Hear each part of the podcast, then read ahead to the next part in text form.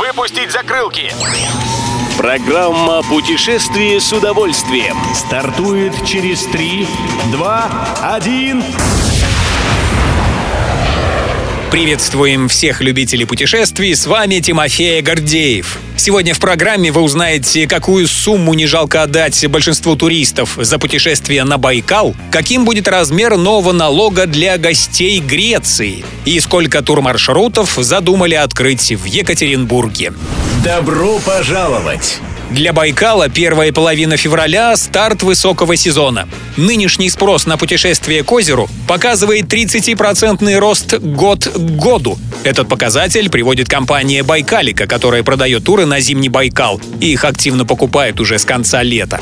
Как пишет РИА Новости, отдыхающим больше всего интересны путевки нижнего и среднего ценового сегментов до 100 тысяч рублей на человека, включая питание и экскурсии, но без учета перелета или железной дороги.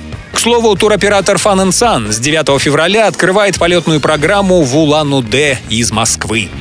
Финансы. Новости о введении тут и там туристических налогов уже превратились в обыденность. Интерес вызывает только то, под каким соусом путешественникам это преподносят. В Греции с января начал действовать налог, который официально назван «сбором за устойчивость к изменению климата». При заселении в греческий отель отдыхающему сразу выставляют дополнительный счет за каждую ночь от 1,5 до 10 евро, в зависимости от категории средств размещения. Закон начал действовать с января, однако же налог не круглогодичный. Взиматься он будет исключительно в период наивысшей туристической активности с марта по октябрь. Едем дальше.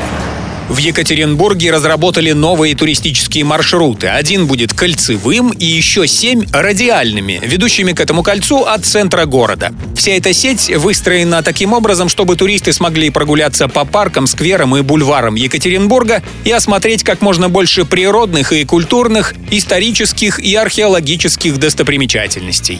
Как сообщает Интерфакс, кольцевой маршрут растянется на 200 километров, а общая протяженность всех 8 направлений составит более 350 километров. Любой из выпусков «Путешествия с удовольствием» можно послушать, подписавшись на официальный подкаст программ Дорожного радио. Подробности на сайте Дорожное.ру. Дорожное радио. Вместе в пути. Программа «Путешествие с удовольствием». По будням в 14:30 только на Дорожном радио.